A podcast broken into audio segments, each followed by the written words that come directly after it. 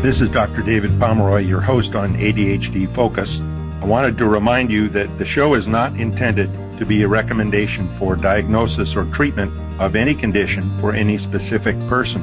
Please consult your mental health professional or doctor managing your ADHD or mental health issues about any diagnosis or treatment related information that you hear on the show. Refer your ADHD provider to the show if he or she would like more information. Thank you. Welcome to this week's episode um, with an expert in all kinds of things of women and ADHD. Linda Roggli is joining me, and we're going to be talking about ADHD and menopause, which is something men know nothing about. And for so long, gynecologists tried to pretend that they did. Thankfully, there are more female gynecologists than primary care docs that uh, we can figure out how it really works. Linda is the founder of the ADHD Palooza, which is uh, a series that happens collection of experts talking on various topics for one week in the spring and then for a weekend um, in the fall, and that's the ADHD couples palooza. And the one in the spring is women's palooza. Is that right? Absolutely. Got it. Um, so, Linda, it's a pleasure to have you here. Ah, thank you for inviting me. I so appreciate it. Looking forward to talking about menopause. And, you know, you said that, you know, menopause feels like, ooh, we don't talk about that, but now everybody wants to talk about it. It's everywhere all over the internet. So we're in good, yes. we're in good shape right now. Yes. And I think it's, uh, it's definitely something that impacts everybody, men and women. Yes. Um, in, and, uh, we need to talk about it. So I'm glad it's possible. And it's certainly, confounds and compounds all the issues of ADHD and dealing with that, then all of a sudden, oh, the game's changed here. Absolutely. Absolutely. And it's the game's changed, but you can't make it not change. It is. well, there's some things we can do. You know, there's yeah, some things can, we can do. So um, we'll talk about you, that. Um, you can't make it not happen, basically. That's right. Bingo.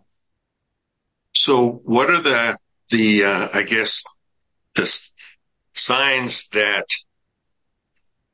a woman going into perimenopause, that time before actual menopause mm-hmm. happens, which is medically defined as not having had a menstrual period for a year. Right. And your FSH measure is over 50. But there are a lot of symptoms and things that happen well before that. Oh, and that's yeah. perimenopause. Absolutely. Absolutely. And, and I think a lot of people don't realize that perimenopause, which is spelled P-E-R-I before the word menopause, um, can happen as much as 10 years before that last oh period. Goodness. And, and we never know what, what is the last period until we look backwards, right? We, we wait. Right. Okay. I'm having a period. I'm having, I'm not having a period. How many months has it been? Let's just see here because we don't really yes. know. So there's not a, there is probably a date, but we don't really, we don't celebrate it because we never know when it's going to happen. That's the truth of right. matter. So for, for perimenopause, um, it usually, it can start as early as your mid thirties. Usually it's in your forties, sometimes really? late forties and, mm-hmm. and it can last anywhere from a couple of years to 10 years. And some women, lucky women don't have any symptoms at all, but you know, usually everybody associates menopause with hot flashes and trouble sleeping and being irritable. And all of those mm-hmm. things happen, plus a bunch more things for ADHD folks. But I just want to, because we're not just talking about menopause here. We're talking about ADHD on top of menopause or perhaps underneath it. So if we add ADHD into the picture, all the things I just mentioned are worse and I found out through some, some, some amazing studies that have been done that ADHD women have more severe physical symptoms than non-ADHD women. So it hits us a little harder. I just wanted to be clear that, that we're talking about a more severe, usually more severe form of a menopausal transition. and I understand that even well before that, that premenopausal depression, Mm-hmm. uh, not menopausal, premenstrual depression happens more often and perhaps deeper for women with ADHD than Mhm. without. So there's right. some hormonal influences in there and it probably, um, it has to do with the fact that estrogen helps dopamine work better. So if your estrogen level goes down, your dopamine isn't working as well. Mhm. And of course, those of us with ADHD, we're functioning on uh, dopamine that's not functioning so well. Yeah. Then add the two together, it makes for problems. Well, and I think that's one of the big differences between ADHD in men because men don't have that monthly cycle that they deal with the Mhm. hormones going up and down. Women do. And that's, I think a lot of women that I talk to are surprised to learn that their ADHD symptoms get worse right before their period starts because that's when estrogen and progesterone, ironically, go way, way, way down. It's kind of like gone. And then ADHD symptoms go sky high. And then toward the middle of the month, estrogen builds up again in that cycle. And suddenly, oh, I don't have ADHD or I'm feeling pretty good. Yeah, things are working. Again. So you can imagine how being on that, literally on that roller coaster of up and down and up and mm-hmm. down, not knowing that you have ADHD. For me, I was, I was always so depressed. The sky is falling. I was chicken little and nothing's going to save us and all that kind of stuff. Mm-hmm. I didn't know that was ADHD symptoms, but I'm now that I look back, just as we talked about looking back on menopause last period, it's in retrospect, it makes more sense.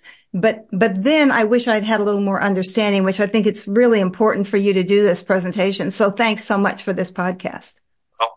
Uh, you're welcome. And when I heard and attended your session at the uh, ADHD International Conference on ADHD in Baltimore a month or so ago, um, I knew that, okay, my listeners needed to hear this um, and see this and understand about it because it's, yes, it's be kind of buried in articles here and there, but it needs to be out there and talked about more. So I'm glad we could talk about it. Yeah. One thing I wanted to mention in terms of the estrogen going down before periods, some patients of mine, we add a little bit more stimulant during that week before. Say, yep, you can take another of your Adderall XRs Mhm. for that week, um, or put an estradiol patch on for that week. Mhm. Number of different ways to, um, guess that's going at it from one direction to the other, but to get the function better in that Yeah. week. Well, it smooths it out. It smooths out your estrogen level Yes. so you don't have such a big dip every time. And Mhm. I, I'm, I'm always surprised to hear because this is anecdotal. It's not, there's no, um, and it's there, it's clinical, but yet it's not research based yet. But even taking an SSRI, like a Prozac, for instance, for a short period of time, even though that seems counterintuitive because usually they don't kick in for two weeks, even that will help because keep in mind that it's not just dopamine that's in this little circle. There's also some serotonin at play and also some norepinephrine in play, in play. So what happens, I just want to back up because the reason that you might do that is to keep your estrogen level, but also because stimulants don't seem to work as well when our estrogen is lower. So I just want to be Yep. clear about that. And you know, I, when you ask me what are the symptoms of, of perimenopause, certainly little hot flushes and so forth. I didn't even mention the fact that your periods may begin to get irregular as well. So you may have extra heavy periods or you may skip a period or you may have a very light period. So that's another really important signal. And I don't know why it didn't cross my mind to mention it, but let's make sure that people know that. And that may be the first thing you notice or maybe not. It depends on, depends on how much you pay attention, my friends. And it's also almost like ADD. There's, Bingo. there's different degrees Yes. between different people, but also depending on the demands on your executive function, um, and for women, how much estrogen they've got to, to Right. support it. Exactly. Exactly right. So So, in, with per, with perimenopause, let's talk just a little bit about some of those symptoms. When we talk about those hot flashes and the, it, Mhm. night and night sweats because it's the covers on, covers off, covers on, covers Yeah. off kind of thing. Um, it's the, the research shows that they're called vasomotor symptoms. Um, Mhm. and they, and, and it's a brain, it's a brain function, which is obviously influenced by, by, um, estrogen as well, that your body really isn't getting hot, but your brain thinks it's getting hot. And then it sends the message Uh-huh. to your body Mhm. to cool itself down. So you're sweating and you're feeling hot.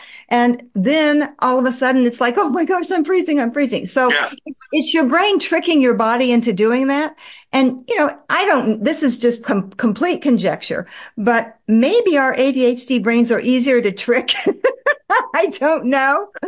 However, um, the, I just know that it's not just, it's not just hot flashes. As you mentioned a little bit ago, um, depression is also something that happens That's all menopausal women. And yet for ADHD women, it tends to be more severe. And you mentioned you know, premenstrual symptom kind of things. And there's Yeah. something that's even more serious called premenstrual, premenstrual dysphoric disorder. disorder. Kind Yeah. of like PMS on steroids. And many, Yeah. many more women have, the ADHD women have those symptoms. So when Mm-hmm. we, when we, when we go through men- perimenopause, those symptoms even get worse. So it's not really all that great news to tell you the truth. And, and more importantly, it's not great for our, for our partners or our families either. Oh yeah, because meanwhile you're upset and irritable and just with all this going on and not knowing why I can't think of things. Oh, next week I am doing okay. yeah, exactly. then And that's exactly right. Perimenopause comes along and how come it's not getting better every once in a while?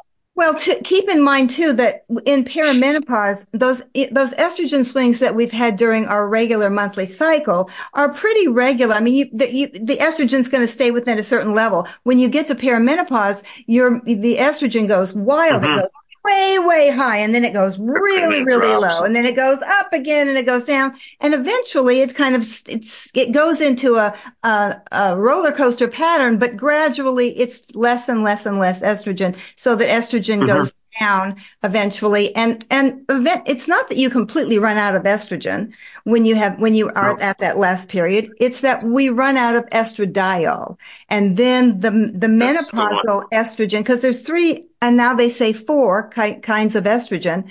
One, the one that they give for hormone therapy is all estradiol. That's what happened when, that's what was going on when our period, when we're reproductive years. And when we're older, estrone seem, tends to be the estrogen that we have, but we just don't have a lot of it the way we used to. So it, it also can affect sleep. It can affect uh, Yeah, metabolism in terms of obesity and it can affect heart. Uh, there's uh, just, it, it's, it is multifactorial, right? For everyone. It's Uh-huh. just for ADHD. We have some underlying issues that may be exacerbated by the symptoms and the, and the physiological changes. And I have to say the emotional and mental changes as well. This isn't easy for No. any. No, no, I'm sure there's all kinds of emotions in terms of you're moving out of something that had been so part of a routine and regular for most people, uh, most women pattern. And now it's not regular and it's, that's gotta be, it's a loss. It's a loss of something that may have been kind of a, this, this is a structure to my life and bang. It's True. not. True. Yeah. Well, I mean, that is if you have regular periods and you know, ADHD Right. folks, we're usually not consistent about anything. Although most, say, is there anything that- that regular we do? No. It, well, actually, it, there is no connection between having irregular periods and ADHD, but at least in the survey that I've done of 2,500 women, but um, it does make sense though that not only do we have this, we're taking structure away, but also when you get to menopause, my son said to me in very unchar, it, it's uncharacteristic for him to be mean, but he said, "Oh, mom, you're doing that old thing," and I thought I didn't really need to hear that comment mm, Ooh, no. because No. we really all of a sudden it's it's a wake up call Usually we're about 50 yeah. or so, and we're thinking, oh my gosh, I don't get that many more do-overs. What yeah, have I this, missed? This is getting serious. Yeah. Exactly. Exactly. And that, and that's exactly what happened to me, which is why I created the AD Diva network for women over 40 who are dealing with this because a lot of us get diagnosed with ADHD at midlife, menopause, when those menopause symptoms yes. and then estrogen goes wild. Suddenly when estrogen goes way, way down, all of a sudden it's like that's not that's nothing like I've experienced with my regular periods. I I must be going crazy or I must have early onset Alzheimer's or something's wrong with me. Yeah, is so that brain fog that's in there. Exactly, yeah. exactly. And even women who are, don't have ADHD think they do because those symptoms all of a sudden mirror yeah. the symptoms of true ADHD. So there are lots of us, myself included, who were diagnosed in their, in our forties, um, late forties for me. And uh-huh. it, it, was, it was kind of a relief, but I didn't go on any medication until my period started getting really, really weird. And I ran to my doctor and I said, I need those stimulants back. And he said, no, no, no, no, no. ADHD women need estrogen. And I said, could I have a little sample? He said, no, you have to go to your OBGYN. However, unlike our, our esteemed guest, a lot of doctors really don't understand the connection between estrogen and ADHD. So it's hard to find an OBGYN who really under, who, who was, is willing to prescribe it for that. They will prescribe some kind of treatment for hot flashes because th- that's been proven. Vaso, vasomotor definitely is, is affected by hormone treatment, but, um, it's, we'll, we'll, we don't, we want to, don't want to go too far down that road yet, but, um, it's it can be difficult to handle and i applaud any of you who are examining this and and thinking about it that maybe that's what's going on for me so one of the things i wanted to circle back on was yeah. sleep which yeah. is of course a huge thing people with adhd don't sleep as well we don't make melatonin as consistently and enough of it um, so the impact then of the hot flashes, vasomotor things on sleep. What kinds of things um, do women find helpful as far as the reducing the impact of hot flashes? I mean, I can look at different articles and it talks about um, having magnesium or taking extra calcium or making sure you have one um, vitamin herbal thing what what have you found or women you've talked to found that's actually helpful? To be really honest, um, I what worked for me. Well, let me just say that there actually is medication specifically for hot flashes. It is, it's very expensive because it's still on patent here in the United States. Mm. But I also have read the studies show that it might reduce the number of hot flashes from, oh, maybe 10 to 8. So is that really helping enough to be able to, to spend that money and to yeah. take medication? So, um, some of the thing I found some of the phys- the physical things, um, actually make a difference. And I brought for you a, a weird little thing that I usually put around, I used to put around my neck and it's, it's filled with little beads that, um, I, you soak it in water, they expand. And as they evaporate, it actually cools you. And because if ah, you okay. the back of your neck, that actually is a, an incredible temperature. It's kind of like something getting, putting a hat on top of your head because a lot of heat escapes from the top of your head. Mm-hmm, mm-hmm. You can actually control your um, temperature a little bit with this. So I used to keep these in my um, in my purse all the time and one would get warm and I'd put another one on. And just so you know, Great. this is, I didn't make this. It's just cloth and it's a tube and you can get them on like Etsy or, you know, a lot of places. Um, and there also are, are cooling clubs and stuff like that that a lot of people will use. But again, it really is more about doing something from the outside. I had one mm-hmm. woman say that I have to go sit in front of a fan every time this happens yeah. for me. So, so, yeah. So, so keep in mind back to the ADHD factor here. That's just one more thing we have to pay attention to. It's one yeah. more thing that comes up to distract us. It's one more thing that pulls us off um, off our game. And I want to go back to your, yeah. your sleep issue as well, because, you know, people without ADHD who have, who are sleep deprived act like they have ADHD. It's brain fog, Yes. it's problems with memory, et cetera, et cetera. Mhm. So if we have already problems with getting to sleep and staying asleep, here comes night sweats and, and all the other things that go along Yeah. with it. That's keep, that's getting our, that's disturbing our sleep even more, which then makes our ADHD symptoms when we are awake more difficult More. to handle.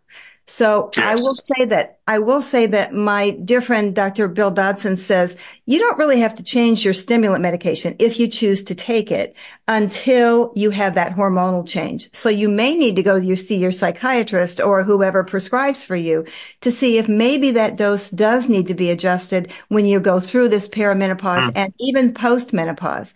And I know that as we get older, some doctors are reluctant to prescribe stimulants, but there has been a comprehensive Oh. study released that says that there is no cardiac connection between taking stimulant medication for ADHD with children, with youth, with young adults, with adults, and with seniors. So there is no reason yes. for your doctor to take you off of stimulants. So whether you're Yep. male or female or, or in between or by, Yep. or multi-gender, any of those things. Yeah, my oldest patient is 82 and she takes the upper level of Vyvanse and she says if if I have a little bit more, then I don't interrupt as much in Bible study. And that's oh, her bless her heart. that's, her wonderful. mark of whether she's taking enough. I Um, love that. I love that. You know, she's fine, her heart is fine, blood pressure, and yeah, if if uh we're thinking of the same study or the one I've heard is 2.1 million people Oh, in Denmark and 1.9 in the United States, something like close to 4 million looking at have people ever taken Adderall? Have they never taken Adderall? And there was a minuscule difference in terms of cardiovascular problems like stroke or heart attacks. Right. Um, so it really is not an issue. Absolutely. And I think it's one of those uh, kinds of things that happened often in medicine before we really did studies like that to say, well, amphetamines affect, um, may constrict blood vessels, therefore they're going to increase your blood pressure, therefore you're going to have heart problems. But that's starting kind of with a guess where most stimulants, when they look at them before they're released, yes, it may increase your blood pressure six or eight points. Pulse, it may increase more. And some people, it goes over 100. That bothers them. Take a beta blocker with your Adderall in the morning, pretty harmless medication. Mhm. Your pulse is 70 to 80 and you feel fine. Yeah. So there are ways to compensate for it, but it's not going to be, doesn't mean you've got a risk factor for heart disease. Well, later. I'm sure you do this with your patients, but I, my psychiatrist never checked my blood pressure. Never. And when every time you go back to your doctor to, because at least in the United States, this is a controlled substance. So we have to go to the doctor. They're not going to call it in.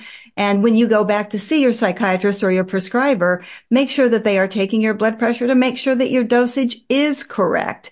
And it is tough for us to make sure to get the right dosage.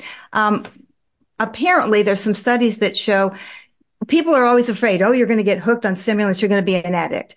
You're more likely to be an addict if you are undiagnosed ADHD and untreated because you're using stimulant medic, maybe street drugs to, as Yeah, self-medication. that's the, the problem. I don't think someone well diagnosed with ADHD taking stimulants as prescribed, I don't believe they can get addicted because you take more, it doesn't feel good. There's no incentive to te- Right. keep taking more and more. It's not like you get, oh, this, all this energy and man, I feel great. And you know, after a month, that amount doesn't work. But if I take another one, it does. Those are people who get addicted for it. right. They're absolutely. looking for the rush. They're looking for that power. Well, and it, it does people make with ADD take more. You Yeah. get a real bad headache and you feel like you've had eight cups of coffee and you don't do that. Well, and that's what I, that's kind of where I was going with this is that rather than us being addicted to that medication, and I use that in quotes, um, we're more likely to not take our medication because non-compliance is even more rampant among ADHD. Why? Because mm-hmm. we forget or the side effects are not there. We don't go back to our doctor to, to titrate the dose that, that really works for us. So it's really a silly yes. argument to tell you the Yeah, people addicted to heroin don't forget their heroin fix. Uh, You're you know, right. You're forget right. to go get some more cocaine. Exactly. Um, exactly. I mean, I don't mean to make light of uh, addiction, and it's a oh, terribly God, no. serious Please problem. Don't hear that. Yes, I thank you for that. I'm. I didn't. I agree. I'm giggling, and but you're right. We yeah. forget. We forget because. But but like your like your 82 year old patient, she recognizes that she can pay attention and not interrupt as much when she is using her Vyvanse. So she sees the benefit. Some of us don't see the benefit as much. And keep in mind, and, and I don't, this doesn't need to turn into just a medication con- conversation because I know you've talked about that on other podcasts, but there are also non-stimulants and there also are people that for which stimulants don't work. They work for about 70% of patients, but some of yeah. 30% that leaves 10, us out. Right. That don't. Um, exactly. And, and so, some of us choose not to take stimulants. Like I don't take a stimulant yeah. anymore, even though I got a lot done when I was taking stimulants. I was yeah. irritable and, as heck. My husband didn't even want to live with me. So it was worse than menopause. oh boy, that, that's something. Exactly, um, exactly. I'd say, well, you tried other different medications, but one thing I wanted to uh, point out while I think of it, I'm not a psychiatrist. Um, I'm a family medicine doc. Yeah. And I've been interested in ADHD, always used uh, other psychiatric medicines for depression, anxiety. Um, and I learned a lot. I read uh, every issue of Journal of Attention Disorders for 12 years. So I have a good depth of knowledge. And then that knowledge ties in with experience with patients. And I learned, nope, that one really does work. This is helpful. And since I only see people with ADHD, I've seen 3,000 people with ADHD. So I've got that knowledge and experience. I call my practice outpatient psychiatry without schizophrenia. Um, just that I don't, uh, I don't know how to recognize it, certainly how to treat it. Yeah, and there are yeah. a lot of serious things. I'm very glad there's psychiatrists out there that can do that. Um, well, don't you wish, I just want to say to the audience, don't you wish that we could clone Dr. Pomeroy so that we could all have him yeah. hanging around because that's who we need. And it doesn't have to be, any doctor can prescribe, any MD or any yes. OD, et cetera, and, can prescribe, but not all of them know how. So I yes, just want to. And family docs can do it. Internists, uh, pediatricians certainly do. Um, and it's not a, a terribly mystifying kind of thing. Um, well, I wanted to get back to our uh, on track with menopause. Yes, um, I, I know. What what kinds of things are different when okay, woman's not had periods for a year now she's officially in menopause. Um, do the hot flashes stop? Do for some, some of those? For some of us, yes. For some of us, hot flashes can continue even postmenopausal. And I just want to mention that um, we are postmenopausal long as long as you know as long as we live. So it's not like oh postmenopause is three weeks or three months. Yes, it's or forever. two years. And and I have I have talked to women who really struggle because keep in mind that estrogen gets real is really really low, the sleep issues can can continue but i really want to shift a little bit into the cognitive piece of this because i think that's yes. one of the things that yes. adhd women are well that i think all women get a little scared about because for everyone memory becomes a little bit a little more flaky uh, not mm-hmm. And some of us, that's why a lot of non-ADHD women run to the doctor and say, Oh, I think it's early Alzheimer's. And some of them get diagnosed with ADHD because they actually, it didn't just happen now. They look in retrospect. Yeah. Look that's back. happening for my entire life. I've had piles mm-hmm. and I can't remember and all that kind of stuff. But trust me when I say that it gets worse. At menopause Oh, and especially at postmenopause. So there are about 80% of women overall who go through menopause um, say that they have had cognitive symptoms. So whether it's memory loss, forgetting people's names, you know, having brain fog, that kind of stuff. ADHD, we already have that. So, um, and some of it is relieved by medication or some other treatment for ADHD, but it's especially important for us to remember to have our ADHD um, not under control. That's not what I really want to say, but that that you maintain that treatment for your ADHD because whether it's coaching or whether it's medication or whether it's the strategies you use, they're very, very, very important. But I, I also want to mention that there are some studies, some, a couple of them recent, that do show that ADHD may actually have more of a tendency toward neurodegenerative diseases. And Yeah, I've seen include Parkinson's. some of those. Um, I always read those almost expecting to find some indications of bias against stimulants or ADHD because that is rampant, Yeah, um, sure. even in professional literature. Yes. And I, I think it's early to say, to conclude that it's, it's going to happen. There may be a connection.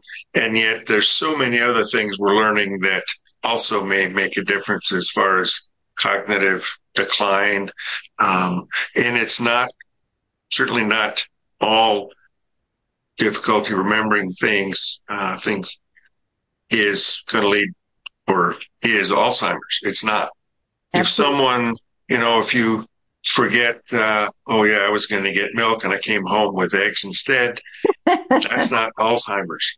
If No, you can't remember how to get home from the grocery store, store and you've lived there for 20 years, Yeah.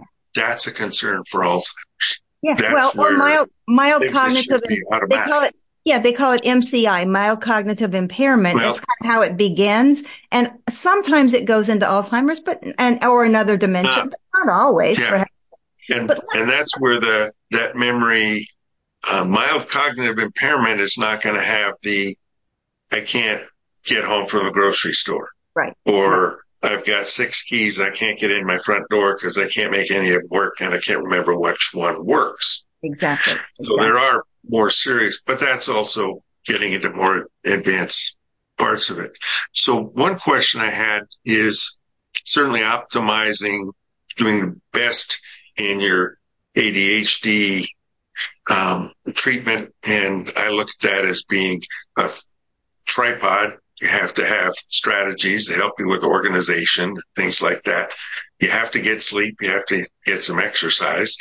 And ideally, taking a stimulant medication, the most uh, effective ones, or non-stimulant, you need all three of those.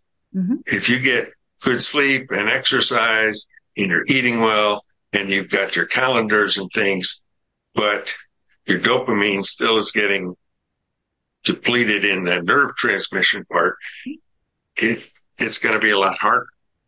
So the other side is, does using estradiol as an estrogen replacement, does that help with the memory? Oh, you cog- are reading reading my mind, doctor. I just jotted down hormones because when we talk about cognitive impairment, hormones can actually help with that. So um, Mhm. most of the time, so we're talking about two hormones that we might not replace but supplement with. One of them Mhm. is estrogen, and there are, as I mentioned, three different or or maybe four different kinds of estrogen. And the estrogen that is used in hormone therapy is estradiol. So it will supplement the estrone that's already in your body. And what has been shown recently, um, despite some horrible press that happened, you know, 15, 20 years ago, um, about taking hormone therapy, and they used to call it HRT, hormone replacement therapy. Um, they said, oh, it causes breast cancer and it causes cardiac problems. And the study that all that information came from has been discredited in a lot of different ways. And I won't go into all of them. It's called the Women's Health Initiative. It actually, some estrogen, adding estrogen actually has been shown to decrease the chance of cognitive impairment and Alzheimer's. And of course, there are a lot of different kinds of dementia out there. But the caveat is that you need to use estrogen only and estradiol. And, and estradiol. And not, and not add the progesterone. But if you continue, if you have a uterus, then that needs to be monitored because it can raise the danger of endometrial cancer. Endometrial cancer. Exactly. And that's done by an ultrasound that is done vaginally, usually yearly. And if they find that endometrial, um, the lining is, is increasing or thickening, then, then, then that may be a reason to cut back or to check for cancer, et cetera, et cetera. But it does not generally, there's only a small percentage, um, of increase in breast cancer and, or, Yes. and, or cardiac and cardiac issues. So if you are taking a Mhm. stimulant and, and you, cause you can take both and you are using a hormone, it usually, it, so it's not, neither one are increasing your, your, your risk, Risk of of heart cardiac. issues. Now, your genetics might increase the risk of heart disease. Right. And I have, I would- have genetic heart disease issues and cardiac issues. So I'm especially t- attuned to that. But that brings me to something else that is keep in mind that I know kind I don't want to run out of time here before we get there. Keep in mind that we're getting older. It's not just, oh my gosh, uh, look what I should have been doing 10 year, 15 years Yeah. ago. yeah. Other physical issues that we're taking care of. Right. Yes. So we may end up having diabetes. You know that ADHD folks are twice as likely to have diabetes than, than the rest of us. We are also, also more likely to have um, weight issues. Obesity is rampant among ADHD. 42% of ADHD women over the age of 50 are considered to be obese. And that means a BMI of over, I think, 33. So 30. Yeah. yeah. So, so keep in mind that there are other things that we also have to pay attention to, which is also And more of a strain on our ADHD. So, and they are also risk factors for heart disease. yes, Um, so it's not just taking the Adderall or whatever. And or taking, or circle- using hormones, or using hormones. Right. And Right. in the, the hormone ones, the Women's Health Initiative and what had been used as hormone replacement then was Premarin, which is from pregnant mare's syndrome or Yes. uh, urine. So it's Premarin Yeah. and Provera or medroxyprogestin. hmm Those are not the natural hormones women have in their bodies. Bingo. And Bingo. so, yes, gee, So you they- see complications because you aren't using the real stuff. And that's where estradiol, yes, Mm-hmm. that's what's supposed to be there. Supplementing with that, you are not going to be getting the risks of breast cancer and heart disease and things because so you're let's, using let's, yeah, but let's be- remember that if you, if you're, if you have some endometrial issues, your doctor may say, yes, we need to add pro, a pro, progesterone with there. It's micronized. and We talked about this earlier, micronized progesterone. Um, and it also matters what form you're taking because in the women's health Yes. initiative, it was all oral. It was, ta- it was the pill that, you know, that's what everybody and that, and it was that medroxy. It wasn't Exactly. the Exactly. actual progesterone. But now, now there are so many different forms of doing, of, Mhm. of adding estrogen to your body that you can do, you can use that micronized progesterone, progestin. Mhm. So you, and you also can use a patch. There's a, there's foam. There are little pellets that are inserted that you get from your doctor. Yeah, There are all, kinds, of ways that, that you can, that you can supplement and not be so scared. The sad piece is that despite the fact that we're coming out with this new information, it's not being as widely, good news is not distributed as widely as bad news. So that even though something like 80% of premenopausal or perimenopausal women suffer from some of these, you know, cognitive issues, hot flashes, et cetera, et cetera, only 10 or 11% are actually using estrogen because we have been so frightened by those original studies. Yeah. People are going, la, la, la, la, la. I don't want to hear it. And we're scared. We don't want breast cancer. Doctors Nobody also get, you hear that and they don't necessarily see because there isn't a huge study of 48,000 women or something that the Women's Health Initiative. So it doesn't make the news in terms of, so doctor, when I trained, sir, oh, you, you don't want to do that. Exactly. Actually, I trained before when, yes, they were doing it. And then, oh, no, you can't do it. Yeah. But Well, people don't rem- look at people, doctors, clinicians, because uh, I want to include nurse practitioners with this. Yes. Um, yes. That we don't remember or see all the new information that easily. And someone says, boy, cancer or heart disease, that raises red flags. Oh, I want to mm-hmm. stay away from those, which is unfortunately why a lot of clinicians don't want to go near stimulants. Oh, you're going to get addicted. Actually, Absolutely. if you don't treat the 10, 11, and 12 year olds who have ADD mm-hmm. well, and usually with stimulants, they have a five times higher risk of becoming addicted and using substances as teenagers than someone with ADD who is getting treated with stimulants. Exactly. Um, exactly right. So exactly they aren't trying to self medicate as far as being depressed. Oh, smoke some of this, you'll feel better. Great. I don't have to worry about the other stuff. Absolutely. And, and alcohol as well. That's also popular as yeah. well. I just want to, I want to go back to estrogen, estradiol patch. Yes. For me, I, I use a patch, which I just change twice a week and it's a certain. Percentage mm-hmm. and it gradually it doesn't it goes it does um, metabolize through the liver but not the initial as as you do when you take an oral that metabolizes through your li- your liver on the first pass. So this kind of transdermal um, kind of um, estrogen supplement does not go through the liver at, least at, in that first pass where it takes a lot of it. But I just want to mention that the studies show the I think believe it's the Cache County study show that it is one of the things that was going on with the Women Health Initiative is that they were testing women who had already been postmenopausal for 10 to 20 years. So, yeah, when, okay. So what the studies now show is that the effectiveness and the and the lack of danger is within if you start if you start um, hormonal therapy within five years of your last period. And you can so you can start it a little earlier than that and and be okay with it but my, my doctor put me on low dose birth control, control pills to ease my depression yes. and my, my, keep in mind, migraines yes. are more, more prone to happen with ADHD and with menopause, perimenopause.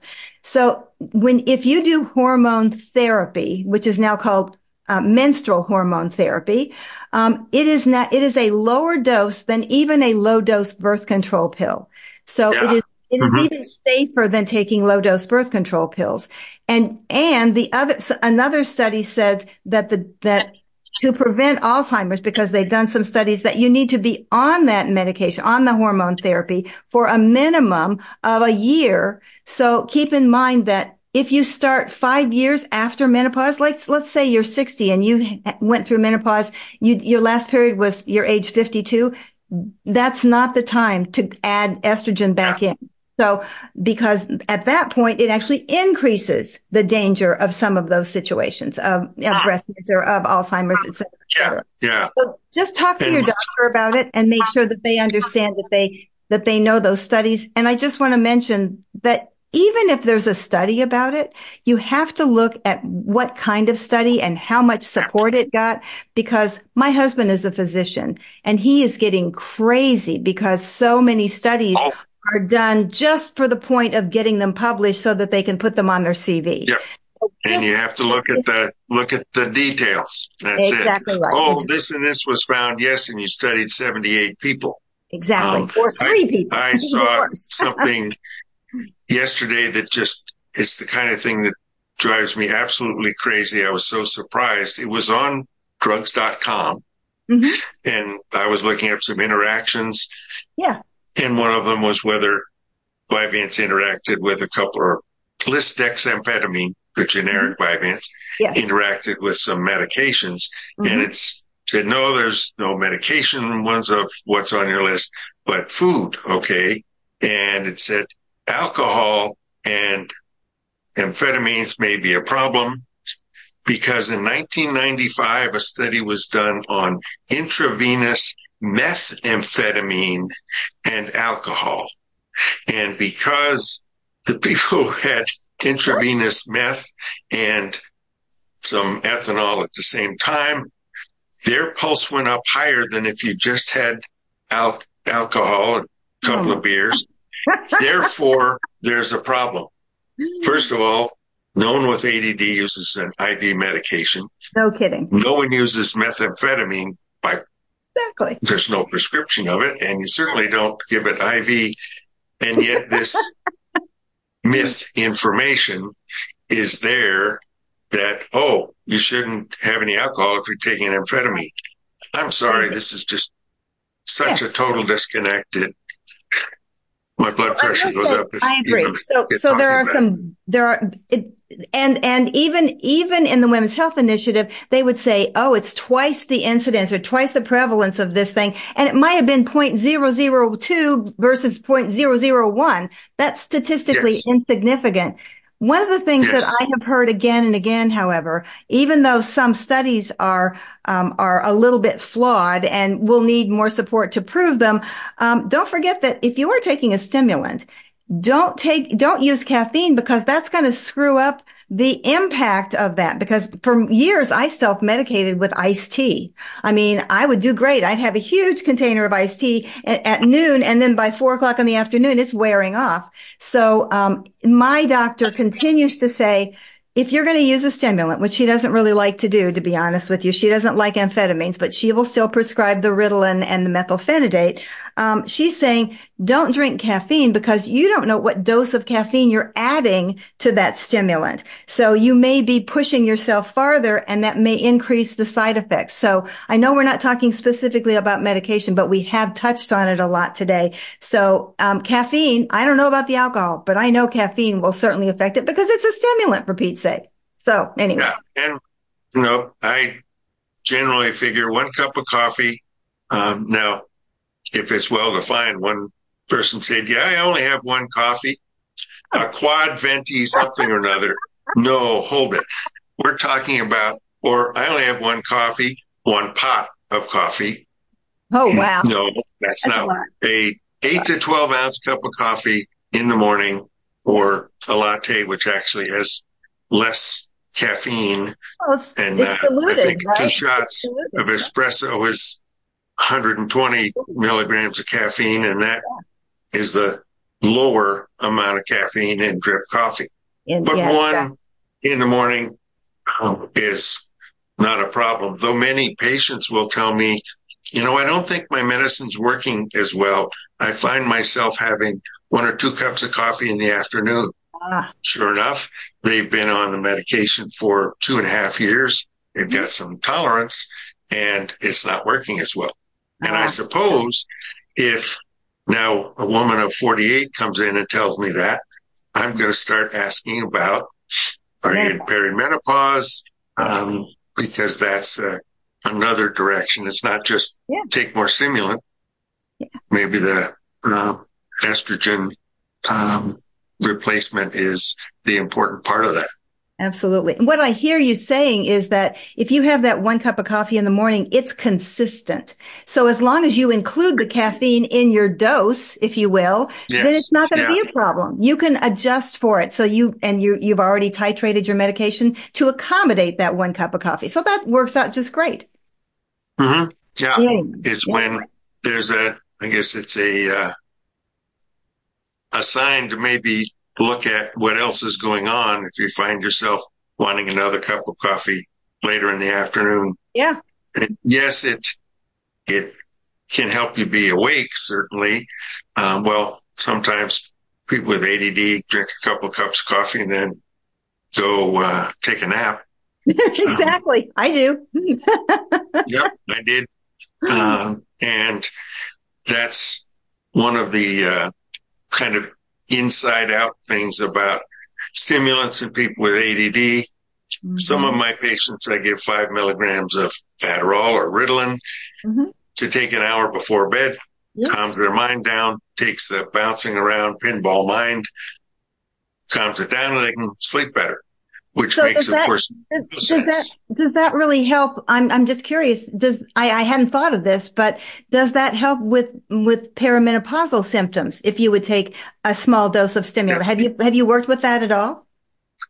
No, and I, I'm not sure whether it would, uh, as far as sleep, Mm, okay. and because unless the ADD is factor is there, and they have elements of a hyperactive ADD. Ah. So someone, 50% of people with ADHD have combined inattentive and uh, hyperactive. Yeah. Yeah. And many have just the inattentive type. So they may not benefit as much because their mind isn't going all over the place. Yeah, and there's yeah. a difference between being anxious, you're worried about what you didn't get finished and all the stuff you have to do tomorrow and you're mm-hmm. stewing about that. That's not what I'm talking about. It's the get in bed and now it's nice and quiet. Of course, your ADD medicine usually isn't there. Mm-hmm. So you get thinking about one thing and oh, but then that's that. No, oh, isn't it cool that relates to that? And you're bouncing all around. Yeah. That's what taking a stimulant can calm down. And I'm going to say right now, I'm not giving medical advice to anyone. Please do not go back into your doctor and say, I need some Adderall at night. Um, talk with your physician mm-hmm. or nurse practitioner, but please don't use the examples I'm giving from different patients I've seen as yeah. something you need to do. Every ADD is different. Every person's different. So, um, talk with your clinician about it. Mm-hmm. Absolutely. And I just want to, I just want to add, even though I kind of put the stimulant into the, it, it, inserted it into the menopause conversation, I will say that there are some well done gold standard studies that show that estrogen does have an impact on hot flashes, for instance. So if that's mm-hmm. disturbing your sleep, that may actually help cognitively and it may actually help with some of the physical symptoms of perimenopause as well. And keep in mind that right now, um, they keep pushing the upper limit. Uh, they say, okay, yes, you can be on hormones. Remember in that five year window, which I started within that five year window, if you, if right now they say, well, it's probably safe. The North American Menopause Society says probably safe for 10 years. Then they keep pushing it to 12 years. And for me, I, they, my, my doctor says I have patients in their 90s who say you're not taking my estrogen away. So it may or may not be appropriate for you depending on your own. As long as it's monitored carefully. Yes. Absolutely right. And your genetic disposition toward anything that might be a problem. So we've talked a lot about different ways to handle perimenopause, but just simply knowing that perimenopause and ADHD, that compounded formula, if you will, can be difficult. And as long as you're aware of it and not just kind of bumping into furniture, kind of going, why am I acting like this? Or your family saying, why am I acting like this? Yes. Um, just, just awareness can help you understand it. And then mm-hmm. maybe you can go to the right clinician, whether it's an OBGYN or whether it's your family doc or whether it's your psychiatrist. Um, thank you for mentioning that because we don't give medical advice because it's way, way, way out of our league here. We don't, we don't see you. We don't check your blood pressure here, et cetera, et cetera. So the good news is that perimenopause, which is the more extreme uh, symptoms, does settle down. Postmenopause may feel like there's still those symptoms, but it's not the roller coaster effect that you used to have. Yeah. And Postmenopause, remember, is 40% of our adult life, our adult female life, or those assigned female at birth. Um, those of us with a uterus or perhaps uh, keep in mind if you have had a hysterectomy you go into quote menopause instantly and that is even more difficult for ADHD so I don't want to oh exclude folks who who have had medical mm-hmm. issues that remove ovaries et cetera et cetera so this this broad span there's so much to discuss. There's so many things to talk about. And there's so many wanna, individual variables. Yeah. And i want to really recommend to to your audience that they go to menopause.org because that is they're not they've taken the north america off of it. Now they call themselves the menopause society and i've been a member for many many years and they actually have resources for um, not just physicians and and professionals, but also for us, the lay people. So there are guidelines. Of, there's a book that I think it's ten bucks that they can send you that really is very very good, and they have a slideshow. They have a lot of information there that will give you the straight dope instead of something you're going to see on TikTok. Please don't trust yes. TikTok. Sometimes it's yes. okay. Sometimes it's not. and I, I, you told me something I didn't know about. Menopause is going to be one of the sites that I look at to uh, get some more reliable information. Um, because that, I think, uh, I think every male assigned at birth male yeah. can use this information if you have yes, any kind of relationship with a woman who is in perimenopause or menopause. She may be your spouse, she may be your boss, she may be something you're work someone you're working with at work. Yeah. And it's because it it impacts relationships, and that's the key thing. ADHD certainly impacts relationships. Of course. And that's I think the the crux of looking at all the things we can do for ADHD, mm-hmm. helping children and parents have better relationships, helping couples be able to communicate and uh, work out things. And it's mm-hmm. very difficult for someone without ADHD to really know what it's like. You can, they can read about it, have an intellectual understanding and everything else, but mm-hmm. you still wonder, how come you keep doing this? It's because your brain works that way. Um, so that needs to be worked out. And the more things uh, like the all the everything around menopause that are incorporated into the conversation around ADHD, the better it is. Absolutely. And we're at a point we need to wind down. We may be continuing this conversation at some point. So, Linda, it's been great to have you oh, as a guest on the show. And uh, Linda's AD Diva website, uh, and it's at addiva.com or .net? No, it's .net. It's the AD Diva network. In fact, we are changing okay. our our corporate name to that because my corporate name is Passionate Possibility Inc. and people kept thinking I was a brothel. so okay. we finally are yes. changing our name to AD Diva Network so people know. okay. So AD ADDiva.net.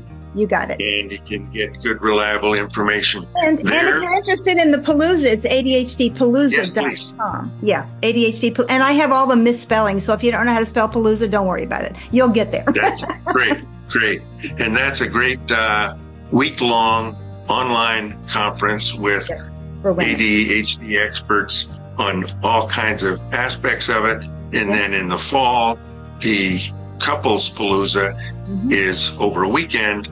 Um. So, Linda, thank you for organizing and getting those things going.